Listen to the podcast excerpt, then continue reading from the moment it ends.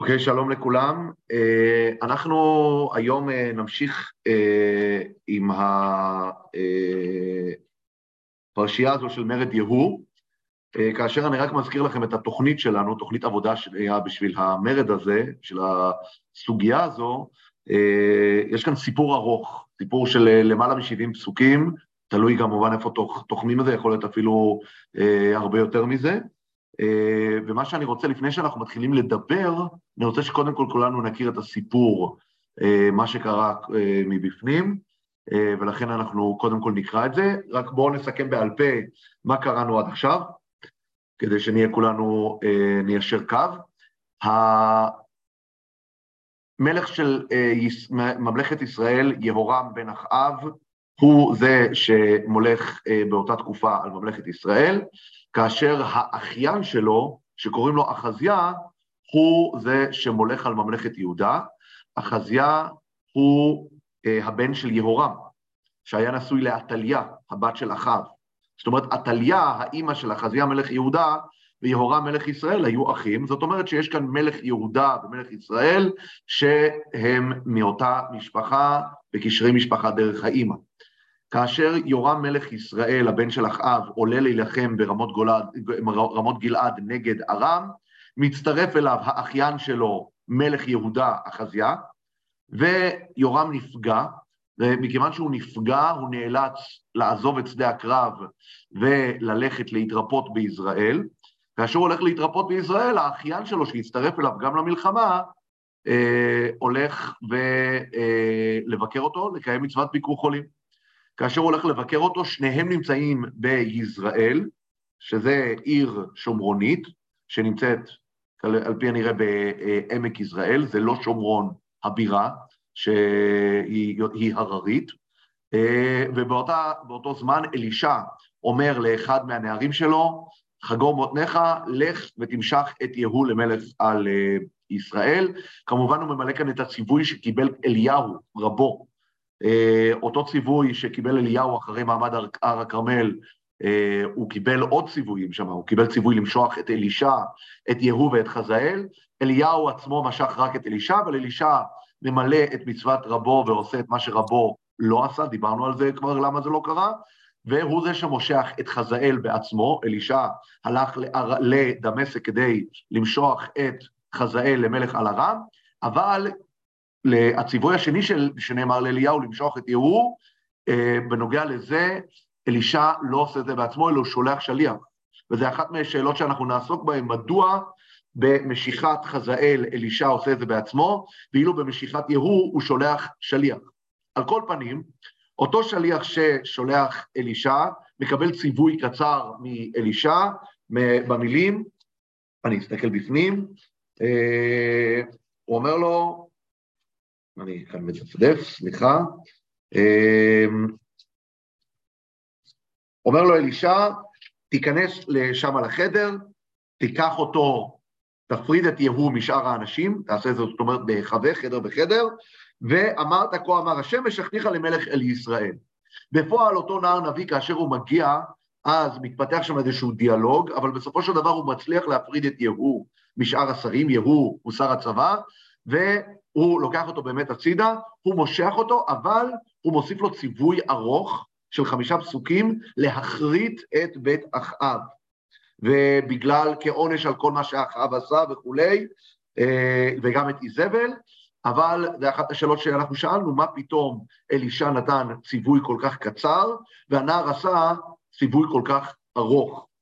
בפועל אנחנו ראינו שבסופו של דבר, כאשר יהוא חוזר אספת צוות של כל הגנרלים שם, של ממלכת ישראל, שישבו ביחד, הם שואלים אותו, מה אמר לך המשוגע הזה, כן?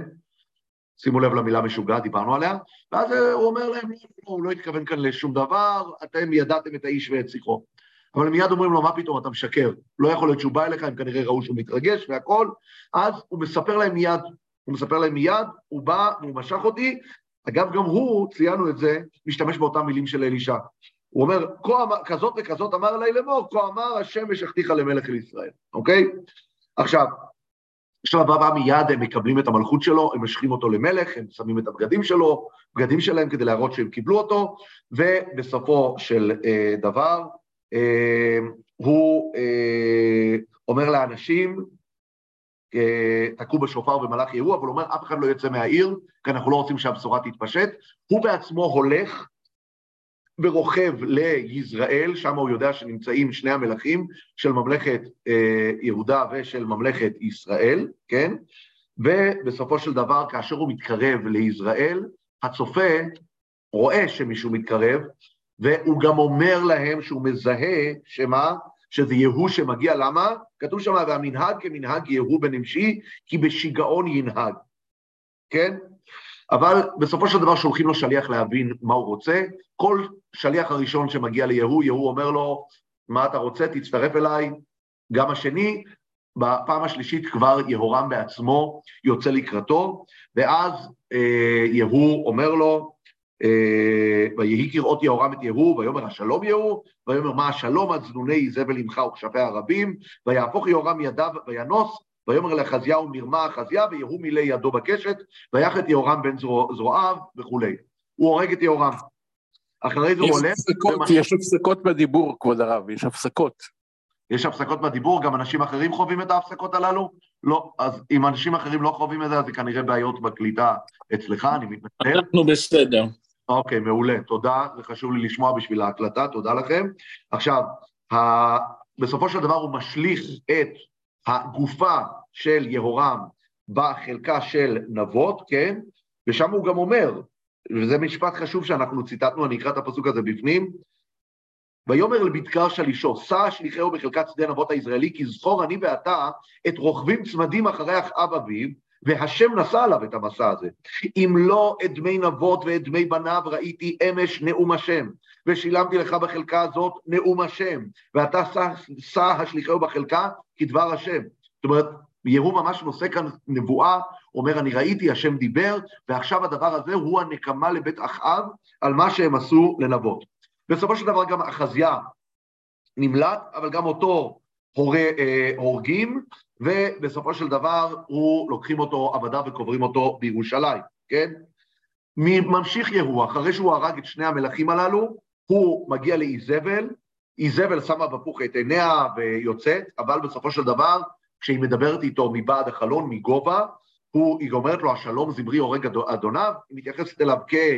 כמו שאמרנו, כאיזה שר צבא שפתאום החליט למלוך, אבל היא גם רמזה לו, כמו שזמרי היה, היה מלך לשבעה ימים, גם אתה לא תהיה הרבה יותר מזה. בסופו של דבר הוא אומר לאנשים, שימטוה, תזרקו אותה, והם זורקים אותה. הם לא רק, היא לא רק מתה, הוא גם דורס אותה על ידי הסוסים שהוא, שלו, ממש בדרך ביזיון, ובסופו של דבר, אה, הוא אפילו הולך, אמרנו, אח, אה, ויבוא ויאכל ויש, זאת אומרת, אחרי שהוא הורג אותה, הוא אפילו יכול לשבת לאכול אחרי שהוא הרג שני מלכים ומלכה, הוא יושב לאכול, אחר כך כתוב שמצאו באמת רק את הידיים והרגליים והראש שלו, אבל גופתה נעלמה, וזה באמת כתוב שזה מקיים את הנבואה שנאמרה ביד אליהו, כן? ויאמר דבר השם הוא אשר דיבר ביד עבדו אליהו התשבי לאמור, בחלק יזרעאל יאכלו הכלבים את בשר איזבל וכולי. ממשיך אה, יהוא, לא עוצר, אחרי שהוא הרג שני מלכים ומלכה, את אשת אחאב, את איזבל, הוא יודע שיש לאחאב 70 בנים בשומרון. מה הוא עושה איתם? הוא שולח אל הזקנים ספר, והוא אומר להם, תשמעו, אם אתם רוצים להילחם איתי, אין בעיה, תמליכו אחד מהילדים האלה עליכם למלך, כי הרי המלך שלכם מת, יהורם בן אחאב מת, ובואו ותילחמו. הם כמובן חוטפים פחד עצום, כי הם מבינים שיהוא, כמו שכתוב, יהוא בשיגעון ינהג, אז באמת אין לו מעצורים, והם מיד בלחץ עצום הולכים, ובמקום לקחת את הביטוי שאו את ראש, כן, קחו את ראש במובן המנהיגותי, הם לוקחים את זה במובן הפיזי, הם ממש אה, עורפים את ראשיהם של 70 הבנים של אחאב, ושולחים אותם ממש במשלוח כזה, פד אה, אקס לישראל, ושם הוא צובר אותם בכניסה לשער העיר, ומה הוא אומר לאנשים? הוא אומר, תראו, תראו מה קרה פה, הוא כביכול לא לוקח אחריות על הדבר הזה, ויהי, אני מקריא לכם את הפסוק, ויהי בבוקר, ויצא ויעמוד ויאמר אל כל העם, צדיקים אתם, אני, הנה אני קשרתי על אדוני בהרגהו, הוא בהיכה את כל אלה, זאת אומרת, הוא בא להגיד, חבר'ה, אני רק הרגתי את אה, יהורם, אבל מי הרג את כל האנשים האלה? בסופו של דבר, יהוא משמיד את כל בית אחאב, אוקיי? ולשם אנחנו הגענו. אנחנו נסיים עכשיו את הקריאה בפנים הפסוקים, ואחר כך נחזור לדון על הרבה מהשאלות שאנחנו שאלנו. אנחנו נסיים לקרוא, נסכם את השאלות המרכזיות שאנחנו נעסוק בהן, ואחר כך ננסה להתחיל אה, לדבר אה, ולצלול לתוך עומק העיון של הפרשה המרתקת אה, אה, הזאת. אז אני קורא לכם אה, בפסוק אה, אה, י"א, כן? ויח יהוא, אני בפרק י', מלכים ב', פרק י', פסוק י"א. ויח יהוא את כל הנשארים לבית אחאב ביזרעאל, וכל גדוליו ומיודעיו וכהניו, עד בלתי השאיר לו שריד. זאת אומרת, הוא ממש הולך ומשמיד את כל האדמיניסטרציה, את הכהנים, את המיודעים, את גדולים, כולם, זאת אומרת, ממש עושה, מה שנקרא, פותח דף חדש, טבולה ראסה, לא נשאר בשומרון וביזרעאל שום דבר מאחר. ויקום, ויקום ויבוא וילך שומרון, הוא בית עקד הרועים בדרך, כן? ויהוא מצא את אחי אחזיהו, מלך יהודה. ויאמר, מי אתם? עכשיו הוא פוגש את האחים של אחזיהו, מלך יהודה. עד עכשיו הוא התעסק עם מי? עם מלך ישראל, עם יהורם מלך ישראל, ועם כל משפחת אחאב, מלכות ישראל, והוא בעצם ביצע את מה שהנער הנביא אמר לו, ללכת ולהשמיד את בית אחאב, כדבר השם ביד אליהו. אבל כאן תראו את מי הוא פוגש. הוא פוגש את האחים של אחזיה מלך יהודה. עכשיו, אנחנו כבר אמרנו והצבענו על הנקודה הזו, שאחזיה מלך יהודה הוא יכול להיות במובן מסוים גם חלק מבית אחאב, שהרי אימא שלו היא עתליה, שהיא הבת של אחאב. אמרנו שיכול להיות שהיא גם האחות של אחאב. אין הכרעה בפסוקים האם היא בת או אחות, אבל בכל מקרה היא חלק מבית אחאב, כן? אבל שימו לב מה קורה פה, ויהוא מצא את אחי אחזיהו מלך יהודה, ויאמר מי אתם? ויאמרו אחי אחזיהו אנחנו, ונרד לשלום בני המלך ובני הגבירה. זאת אומרת, אמר, הוא אומר, אנחנו באנו פה ללכת ולראות מה קורה אצל המשפחה שלנו. עכשיו, אני מניח שאתם יכולים לתאר לעצמכם שעתליה, גם אם היא הייתה אישה מאוד פוריה, 42 ילדים לא יכלה ללדת, נכון? אלא אם כן נחזור ונגיד שזה כמו במצרים, שישה בכרס אחד, והיא ילדה כאן המון המון ילדים. לעתליה לא נולדו 42 ילדים. מאיפה הגיעו 42 הילדים האלה של, אה, של אה, יהורם בן יהושפט מלך יהודה? מנשים אחרות. הוא היה נשוי גם לעתליה, בת אחאב, אבל היו לו עוד כמה נשים. אז הילדים הללו לא קשורים לבית אחאב, זה חשוב להדגיש את זה. יש את הצאצאים הישרים של אחאב ממש בבית המלוכה בממלכת ישראל, נכון? שזה אותם 70 ילדים שיהוא מוציא להורג. יש את אחזיה מלך יהודה, שהוא הבן של עתליה בת אחאב. אבל כאן ה-42 ילדים הללו הם, מה הם? הם הנכדים של יהורם מלך יהודה, הם הנינים של יהושפט מלך יהודה. הם ממש מבית דוד המלך. והם לא קשורים לאחאב בכלל, הם מנשים אחרות. מה הוא אומר? ויאמר תפסום חיים, ויתפסום חיים, וישחטום אל בור בית עקד 42 איש, ולא השאיר איש מהם. זאת אומרת, מה אנחנו למדים מהפסוק הזה? שיהוא לא עוצר. יהוא הולך וממשיך ומתקדם. עכשיו, אנחנו צריכים להגיד גם כאן, יש זיקה בינם לבין בית אחאב. עובדה שכשהוא שואל אותם מי אתם ולמה אתם פה, הם אומרים, אחי אחזיהו, אנחנו בנרד לשלום בני המלך ובני הגבירה. באנו באיזושהי משלחת דיפלומטית לראות מה שלום בני המלך, הכוונה מלך ישראל, ומה שלום בני הגבירה, בני הגבירה זה איזבל, כן? אז הם כן בקשרים, אבל זה לא קשרים משפחתיים, צריך לשים לב. אין שום קשר משפחתי בין 42 ילדים הללו שנרצחים לבין בית אחאב, אוקיי? הנקודה הזאת היא מובנת לכולם? יש כאן קצת משפחולוגיה מסובכת, אבל חשוב להבין את הנקודה הזאת. בואו נמשיך כאן עוד uh, חלק uh, שמעניין שנצטרך להבין מה הקשר שלו. פסוק ט"ו: וילך משם וימצא את יהונדב בן רחב לקראתו, ויברכהו, ויאמר אליו, היש את לבבך ישר כאשר לבבי עם לבביך? ויאמר יהונדב, יש ויש, צנע את ידיך, וייתן ידו, ויעלהו אליו אל המרכבה. מי זה יהונדב בן רחב? אנחנו לא יודעים עליו שום דבר. מי הוא, מה הוא, אבל הוא נראה בן אדם חשוב, הוא נראה לא רק בן אדם חשוב, הוא נראה בן אדם שדעתו חשובה למי? ליהוא, כן? ובסופו של דבר יהוא מזמין אותו לעלות למרכבה. לעלות למרכבה, אנחנו מכירים את הביטוי הזה של לעלות למרכבה, פגשנו את זה איפה? פגשנו את זה אצל אחאב. אחרי שהוא מצליח לנצח את בן הדד, מלך ארם, והוא היה אמור להרוג אותו, אז אחד מהחטאים של אחאב היו זה שהוא ויתר על האופציה להרוג אותו, ואז הקדוש ברוך הוא באמת כועס עליו ואומר לו, יען שילחת איש חרמי, אבל איך כאשר הוא פוגש את בן הדד, הוא מזמין אותו לעלות אליו למרכבה, אחאב. לעלות למרכבה זה דרך כבוד, תחשבו שהנשיא ארצות הברית נוסע בלימוזינה, והוא מזמין מישהו להצטרף אליו ללימוזינה, לנסיעה שלו, זה כבוד מאוד מאוד גדול. גם פה הוא מזמין את יונדב בן רחב, והוא מאוד חשוב לו להבין האם לבבו ישר כאשר אה, לבביך. יונדב אמר לו כן. מי זה? מה זה? אנחנו נדבר על הדבר הזה וגם ננסה להבין איפה זה קשור לכל הרצף הסיפורי פה. אבל שימו לב מה קורה עם יונדב בן רחב. ויאמר לך איתי, וראה בקנאתי להשם, וירכיבו אותו ברכבו. יהוא מתרברב ואומר לו, תראה איזה קנאי אני להשם. שימו לב איזה ביטוי, ראה בקנאתי להשם. וירכיבו אותו ברכבו. ויבוא שומרון, ויח את כל הנשארים לאחאב בשומרון עד השמידו, כי דבר השם אשר דיבר אל אליהו. אם לפני כן הוא, הוא הרג את כל המשפחה שהייתה, את כל המשפחה שהייתה בישראל, הוא הצליח בשלט רחוק להרוג, להרוג גם את הבנים של אחאב שהיו בשומרון, שלחו לו את המשלוח, נכון, של הראשים שלהם ל, ל, לישראל, עכשיו הוא מגיע לעיר הבירה עצמה, וגם בה הוא עושה השמדה טוטאלית.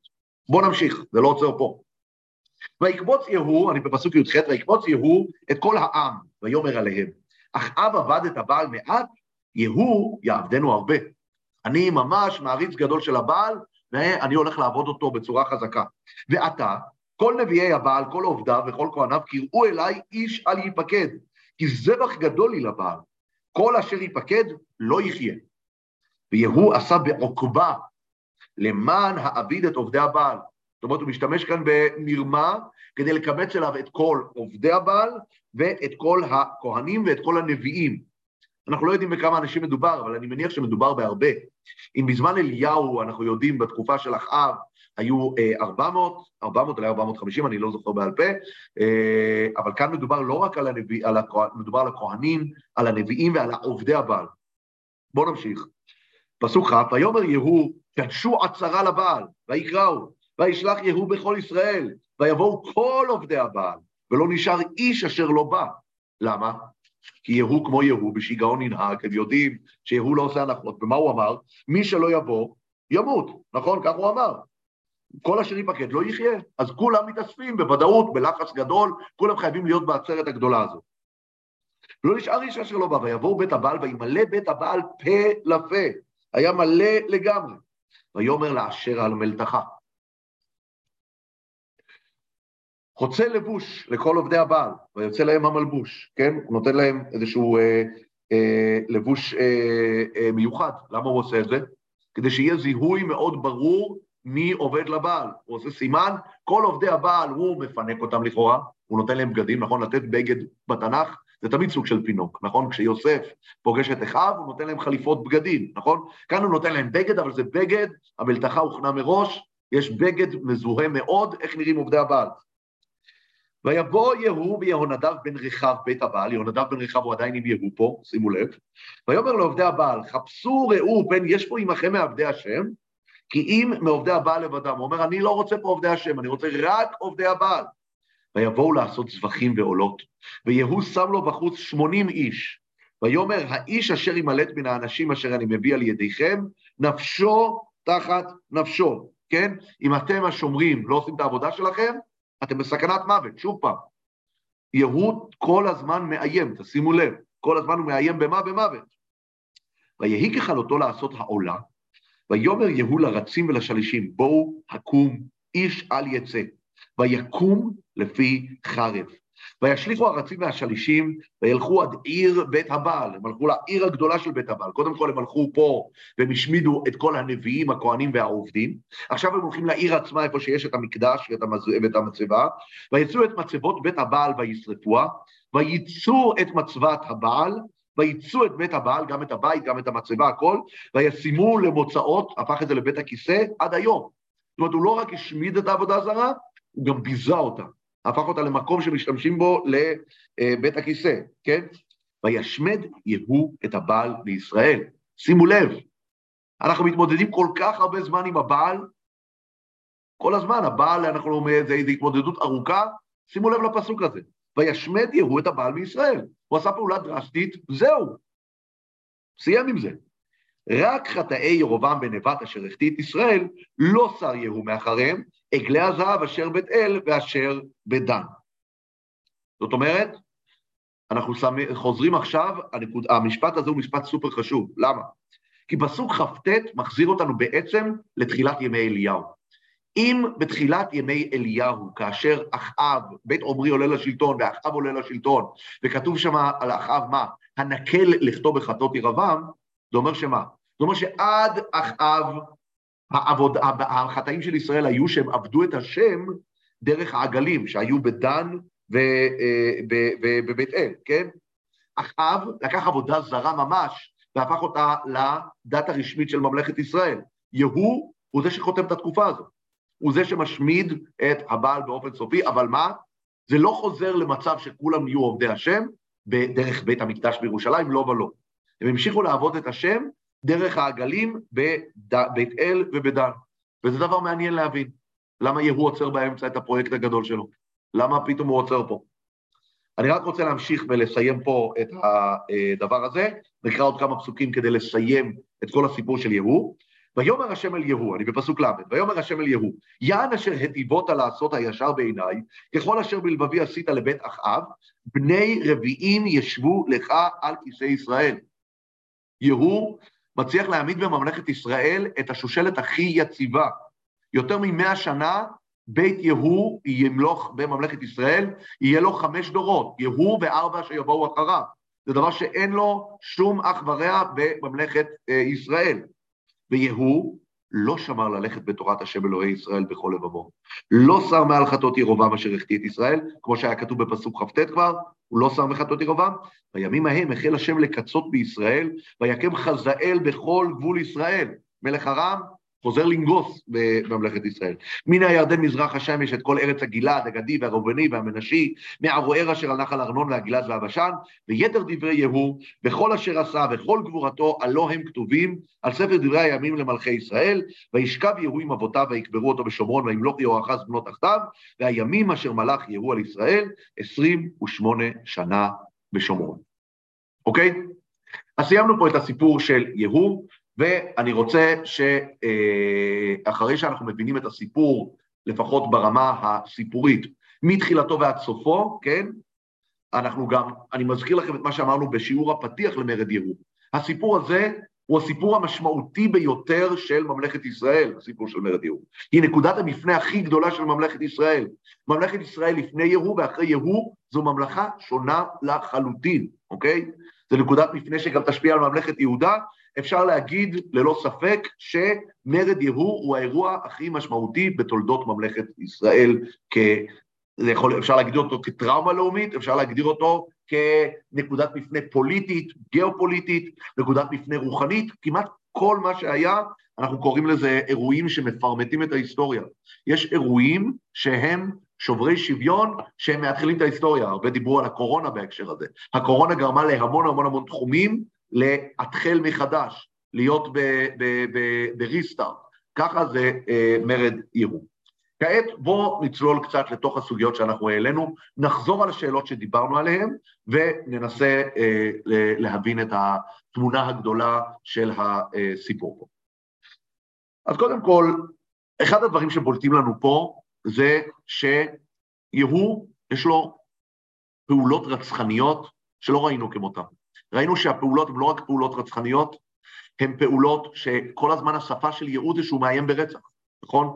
זאת אומרת, לא רק פעולת הרציחה, אלא האימה שהוא מצליח לייצר באנשים לשמוע לפקודתו, בין אם זה עובדי הבעל שהוא מצליח לקבץ, שהוא אומר שמי שלא יופיע לא יחיה, בין אם זה השומרים, שמונים, השומרים האלה שהוא אומר נפשו תחת נפשו, המסר הוא מסר מאוד אלים על ידי יהוא. זה דבר ראשון שצריך לשים לב אליו.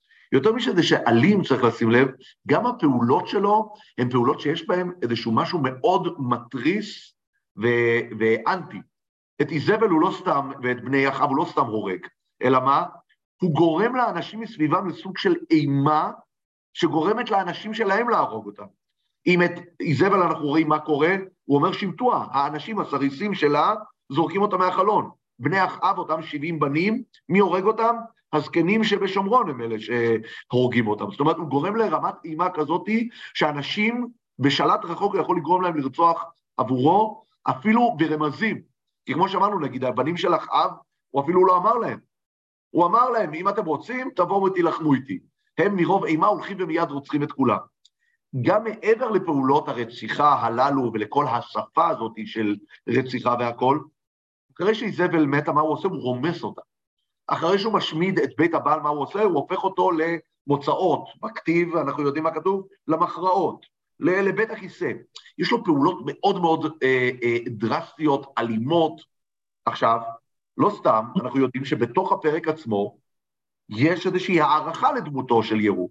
אומרים כי בשיגעון ינהג, נכון? כאשר הוא מגיע ליזרעאל על מנת להרוג את שני המלכים, את יהורם ואת אחזיה, הצופה שמתאר את ההתנהגות של יהוא, אז הוא, הוא, הוא מיד אומר, כולם יודעים, יהוא הזה הוא משוגע, נכון?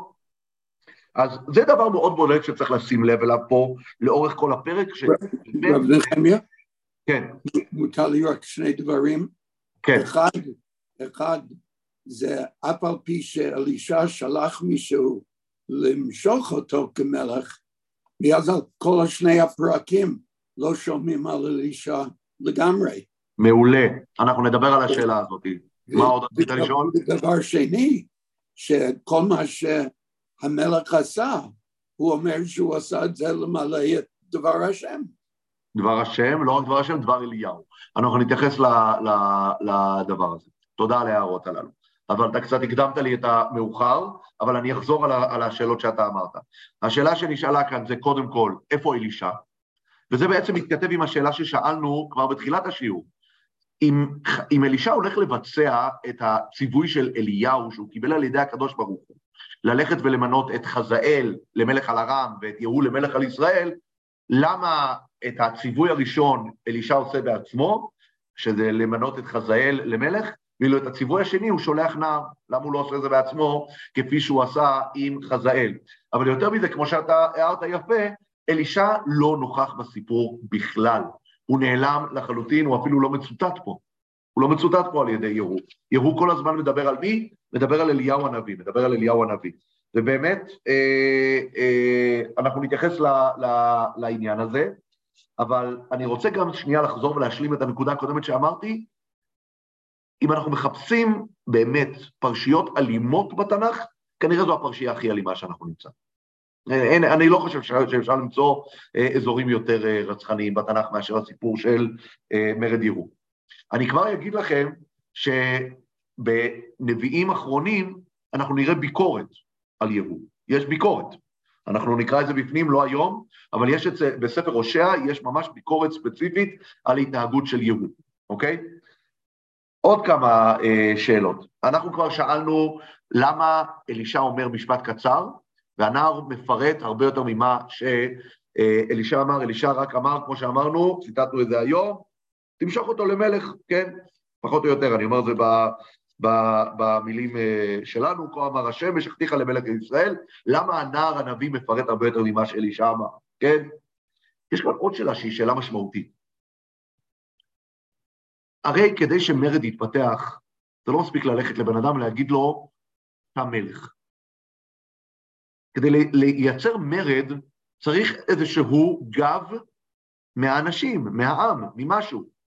זאת אומרת, אם אנחנו מדברים, מדברים בשפה של הפיכה שלטונית, הפיכה שלטונית לא מתבצעת בארמון. הפיכה שלטונית, אם נראה איך אבשלום עושה הפיכה, מה אבשלום עושה? הוא גונב את לב העם. יש לנו תיאור שלם בספר שמואל איך אבשלום מתכנן מרד. מה הוא עושה? הוא הולך, הוא יושב בפתח של אה, בית המלך, כל אחד שמגיע למשפט אצל דוד המלך, הוא אומר לו ככה, אומר לו ככה, כתוב שם ויגנוב את לב העם. זאת אומרת, אבשלום משקיע המון לפני שהוא הולך ומורד באביו, לגרום לזה שאנשים יהיו איתו. כי אם אנשים לא יהיו איתו, זה לא יעזור כלום אם הוא ילך ויהרוג את המלך. זאת אומרת שגם כאן צריך להבין מה קרה פה שיהוא מצליח להוביל מרד והאנשים איתו. בואו נשאל ככה, למה אף אחד מהשרים לא אומר, לא, אחרי שיהוא מספר להם מה קרה, למה, הוא לא, למה, למה לא אומרים לו, תשמע אדוני, אנחנו באמצע קרב מול ארם, זה לא הזמן למרד. אף אחד לא אומר את זה. האם הם לא אומרים את זה כי הם מפחדים ממנו? האם זה, זה הסיפור? צריך להבין כאן מה שנקרא גם ב- ב- בעולם המציאותי, איך מובילים את המרד הזה. כי אנחנו כן מבינים שאלישע מושך אותו למלך, שולח את הנער למשוך אותו למלך, ואומר לו, משכתיך למלך לישראל. אבל המרד הזה הוא קורה בעולם הריאלי. בעולם הריאלי יש פוליטיקה, יש דעת קהל, יש יחסי ציבור, יש את כל הדברים הללו. מה קורה פה בהקשר הזה שהמרד כל כך מצליח? זו שאלה נוספת שאנחנו צריכים להבין. באופן כללי אנחנו צריכים להבין, מי זה יהוא בכלל? מאיפה הוא נחת לפה? אנחנו לא, לא מבינים את האירוע הזה. לא, אנחנו יודעים שאליהו בחר כבר סימן אותו, שזה דבר מעניין.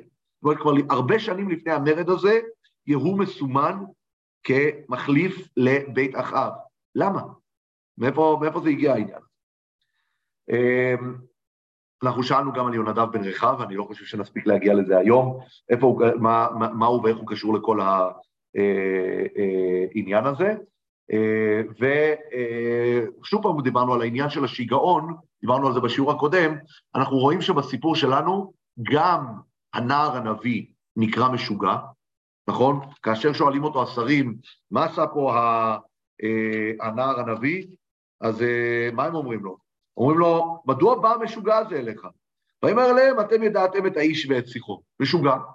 וגם על יהוא עצמו נאמר שמה? בשיגעון ינהג. האם יש קשר בין שני הדברים? אז מה שאני חושב, וכבר שמעתי את זה וכבר ראיתי את זה בכמה מקומות, זה שיהוא היה נביא. ואנחנו ציינו את זה שיהוא בעצמו נושא כאן נבואה, נתחיל מהדבר הזה. יהוא בעצמו, כאשר הוא הולך והוא הורג את בית אחאב, כן? הוא משתמש בשפה אה, נבואית, נכון? אה, כמו שהוא אה, אומר, אני קראתי את הפסוקים האלה היום, אם לא את דמי נבות ואת דמי בניו ראיתי אמש נאום השם, ושילמתי לך בחלקה הזאת נאום השם, ואתה שנא אשליחו בחלקה כי דבר השם, אוקיי? עכשיו, זה דבר מעניין. יהוא נביא, אבל הוא נמצא בשדה הקרב. מה נביא עושה בשדה הקרב? וכאן אנחנו צריכים לחזור, אני חושב, לסיפור של אליהו. כאשר אנחנו ראינו ודיברנו, רמזנו לזה כבר באחד מהשיעורים הקודמים, כאשר אליהו הנביא מקבל את הציווי אחרי שהוא מודח, אחרי האירוע של אליהו בהר הכרמל, הוא מקבל, כמו שאמרנו, שלושה ציוויים. מה הם שלושת הציוויים? את חזאל תמשך למלך על ארם, את יהוא בן נמשי, אני עכשיו אומר בעל פה, לא מתוך הפסוקים, אין לי כאן לצערי תנ"ך שלם מולי, אני מתנצל, אז אה, אני לא מדייק במילים. את יהוא בן נמשי, כן, תמשך למלך על ישראל, ואת אלישע בן שפט מאבל מחולה, תמשך לנביא תחתיך. ואנחנו כבר הערנו אז שיש שם הדרגתיות. חזאל זוכה לשם פרטי, חזאל תמשך למלך על הרב. יהוא בן נמשי, ויש לנו כבר את השם של האבא, תמשך למלך על ישראל. את אלישע בן שפט מאבל מחולה, תמשך לנביא תחתיך. מה זה ההדרגתיות הזאת? אז אמרנו, חזאל, כולם מכירים אותו. זה כמו, אני יודע מה, סגן הנשיא בארצות הברית, כן?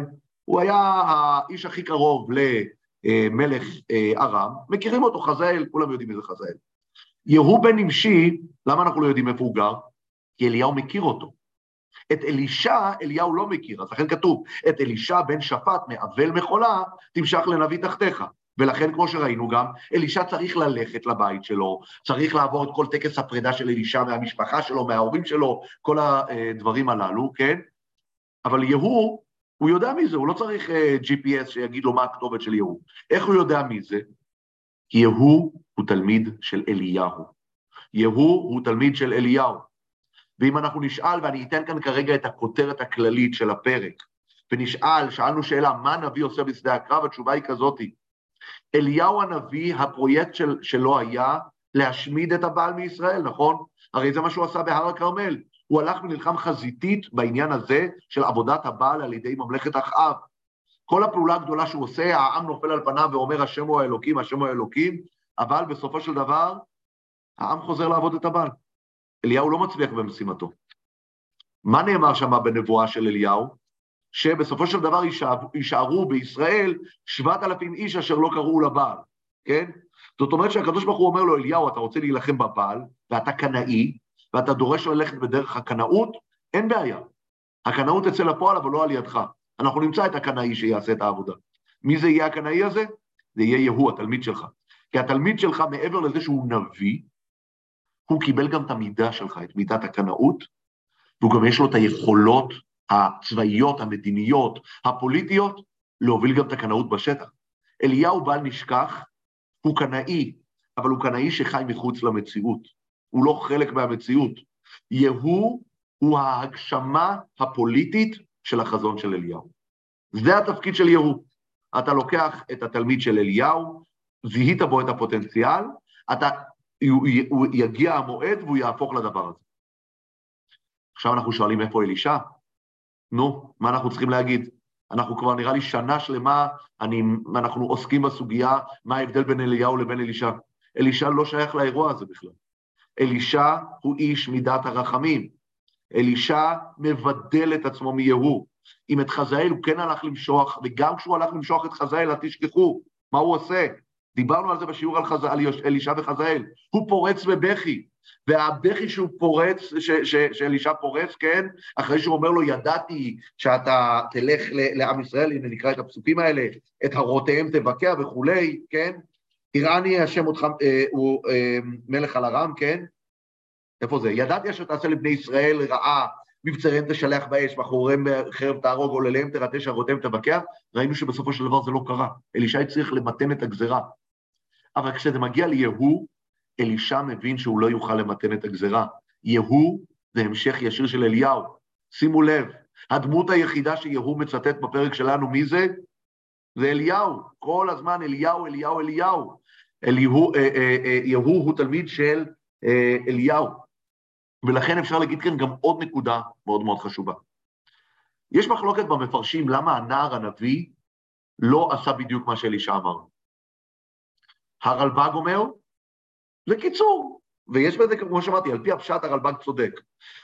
אלישע נתן לו את הכותרת, יכול להיות שהוא גם אמר לו הרבה יותר מזה, הנער מפרט את כל מה שנאמר לו, והנה עובדה שכשיהוא בעצמו צריך לסכם את מה שהנער אמר, אז מה הוא אומר? הוא חוזר על המשפט של, של אלישע. זה אומר שהמשפט הזה, משכתיך למלך אל ישראל, כן? אה, כה אמר השם משכתיך למלך אל ישראל, זה הקיצור, והנער הוא זה שפירט, אוקיי? המלבים אומר לא ככה. המלבים אומר שאלישע אמר רק משכתיך למלך, כה אמר השם משכתיך למלך אל ישראל, כן? הנער מעצמו הלך והרחיב את הדברים הללו. מה פתאום הנער הלך והרחיב? התשובה היא, כן? שימו לב לביטוי. בתחילת הפרק כתוב אלישע הנביא קרא לאחד מבני הנביאים. הוא לוקח אחד מהנביאים, נכון? אחר כך, מה כתוב? כתוב ש... אה, אני שנייה מחפש את הביטוי הזה, שכתוב הנער הנביא. הנה, בפסוק ד' כתוב, וילך הנער, וילך הנער, כן, הנער הנביא רמות גלעד. מה, מה קרה פה? כן? מה זה הנער הנביא? מה הפירוש של הביטוי הזה, הנער הנביא? אז יש פשטות שאומרת, הנער הנביא, הכוונה היא הנער של הנביא. נער, אנחנו יודעים שבתנ"ך זה משרת, כן? פה כתוב הנער הנביא, וככה מלמי מפרש, הנער שהוא היה גם נביא. זאת אומרת, לא נער של הנביא, אלא נער שהוא נביא. למה זה כל כך משמעותי, אומר המלבי? כי בסופו של דבר, כשמגיע רגע האמת ללכת ולמשוח את אליהו, אותו נער שהוא גם נביא, שורה עליו הרוח, והוא נותן נבואה הרבה יותר רחבה ממה שאלישע אמר לו. על פי חז"ל, מי זה הנער הנביא הזה אגב? זה יונה הנביא. יונה הנביא, אתם צריכים לדעת, אני הבטחתי לכם את זה כבר הרבה פעמים, אני מקווה שנגיע לזה, יונה הנביא הוא גם תלמיד מובהק של אליהו. הוא תלמיד מובהק של אליהו, הוא ממשיך דרכו, כן? הוא, יש לו גם בתפיסה שלו, תפיסת מידת הדין של יונה מקבילה לתפיסת מידת הדין של אליהו. יונה גם לא מקבל את זה כשהקדוש ברוך הוא נוהג במידת הרחמים. הוא גם מבקש את נפשו כל הזמן למות בספר יונה. אם זה בהתחלה בספינה שלא אכפת לו שישליכו אותו, אם זה הקיקיון וכל הדברים הללו, יונה לא מקבל את מידת הרחמים, כמו אליהו, הם נלחמים, הם אנשי, אנשי מידת הדין. ואותו יונה נמצא פה, כן? והוא מתייצב מול יהוא, והוא נותן לו את נבואת מידת הדין. זו נבואה שאפשר להגיד על פי המלבים, שלא יכולה לעבור דרך אלישע, כי אנחנו יודעים שהנביא, הנבואה שלו היא ההשתקפות של האישיות שלו. אלישע לא יכול לתת נבואה כזאת. כמו שראינו, אם כל הזמן אנחנו מדברים על ההבדל בין הנבואה, המשיכה של חזאל למשיכה של יהוא, במשיכה של חזאל, אלישע נדרש למשוח אותו. אבל מיד מתפרצת מאלישע האישיות של מידת הרחמים שלו, וממתנת את הגזרה. פה אלישע לא יכול להגיד שום דבר מעבר לאמירה היבשה. כה אמר השם משכתיך למלך אל ישראל. הנער הנביא, שזה יונה, הוא כבר ילך, והוא ייקח את הנבואה הזאת, והוא ייצוק לתוכה את כל מידת הדין הנלווית לתוך הנבואה הזאת של משיכת יהוא, שמדברת על כל השמדת בית אחאב, ואיזבל, וכל, הדבר, וכל הדברים הללו. שמעתי בשם הרב אמנון בזק דבר מעניין. הוא אמר את זה כפרפראה. הוא אומר, שימו לב שיש את אליהו, כן? ואם אתה מוריד מאליהו את האותיות הראשונות, נשאר יהוא, כן? ויש אליהו ויש את אלישע, כן? זאת אומרת, אלישע ויהוא, ניתן לומר, אם נחזור לעניין הזה, תחשבו על שתיהם, יושבים בבית מדרש של אליהו הנביא כתלמידיו, ומתגוששים ביניהם, מהי הדרך ההנהגה הנכונה של הקדוש ברוך הוא בעולם, האם מידת הרחמים או מידת הדין. אלישע, הוא אומר שהמציאות ראויה לישועה, כשמו כן הוא, ישועה, כן? לעומת יהוא שאומר, אני חלק מהתפיסת עולם של, ה, אה, של הרב שלי, של אליהו. אולי אפילו אפשר להגיד באותו משחק מילים, יהוא הוא בלי הפתיח שיש שם את שם השם כביכול, על מנת להגשים את המציאות באופן ארצי. אליהו, הוא כל הזמן מדבר בשם השם, הוא פועל מחוץ למציאות. יהוא, כמו שאמרנו, הוא ההגשמה הארצית, הפוליטית, המדינית, של תפיסת העולם של אליהו. ולכן זה יהוא, בלי ההתחלה, בלי האלף למד, בלי שם השם אה, שנמצא שם. עכשיו, הדבר הזה אה, הוא בולט בכל כך הרבה מובנים כאן אה, בתוך הסיפור. קודם כל, תשימו לב שאליהו, יהוא, הולך גם בדרכו של אליהו בכל כך הרבה דברים, כן? אליהו בעצמו אומר, אתה שלח, קבוץ אליי את כל ישראל, במלכים א' עכשיו אני קורא, במלכים א' פרק י"ח במעמד הר הכרמל, אליהו אומר, תקבוץ אליי את כל ישראל ואת נביאי הבעל, ואז מה כתוב? וישלח אחאב בכל, בכל בני ישראל, ויקבוץ את הנביאים אל הר הכרמל, כן? אני קורא במלאכים א', פרק י"ח, פסוקים י"ט וכ'. יהוא עושה את אותו דבר. מה כתוב אצלנו בפרק י' בפסוק י"ח? ויקבוץ יהוא את כל העם, את נביאי הבעל, וישלח יהוא בכל ישראל, בדיוק כמו שכתוב וישלח אחאב. זאת אומרת, יהוא עושה את אותה פעולה של קיבוץ כל האנשים של הבעל, כן? אחר כך אם אליהו גורם לזה שאנשי הבעל יעלו זבחים ועולות לבעל, גם יהוא עושה אותו דבר, נכון? אם אנחנו יודעים שאליהו מהתל בהם, כתוב ויהתל בהם, הוא עושה להם הרי כאן סוג של טריק אליהו, נכון? הוא מהתל בהם, הוא הופך אותם לצחוק, נכון? וללעג, אבל הוא גם עושה כאן איזשהו טריק, הוא גורם להם, בעל כוחם, להיכנס לעימות ישיר, שבו הם רוצים שהבעל יוריד אש מהשמיים, הם צועקים הבעל עננו, הבעל עננו, הוא מגחיך אותם, כן? ובסופו של דבר הוא גם באיזשהו מקום עובד עליהם, הוא מבלף עליהם. גם כאן, בסופו של דבר, יהוא עשה אותו דבר ויהוא עשה בעוקבה. גם יהוא אגב מבזה אותם, אנחנו יודעים בסופו של דבר שהוא לוקח את בית הבעל והופך אותו למוצאות, למכרעות, לבית הכיסא, זה חלק מהביזיון של העבודה הזרה שאנחנו רואים, שזה חלק מתפיסת הקנאות, לבזות את העבודה הזרה, כן? גם אליהו אומר, תפסו את נביאי הבעל איש על ימלט מהם, יהוא אומר, האיש אשר ימלט מן האנשים אשר אני מביא על ידכם וכולי, כן, נפשכם תחת נפשו.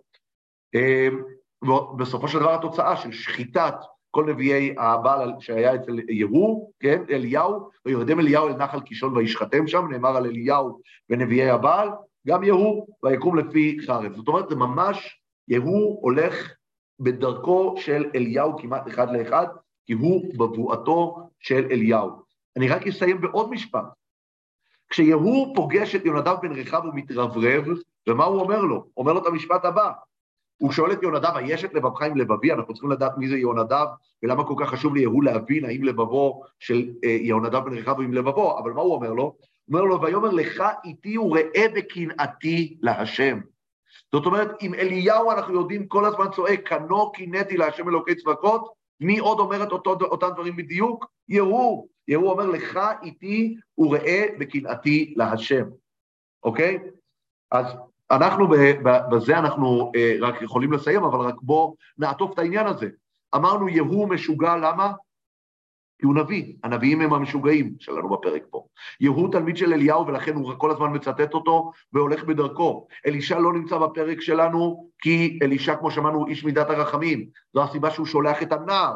זו הסיבה שגם אמרנו, אמרנו שהנער הזה, על פי חז"ל הוא יונה הנביא, כי גם יונה הוא באיזשהו מקום דמות של מידת הדין של אה, אה, אה, אליהו, אוקיי?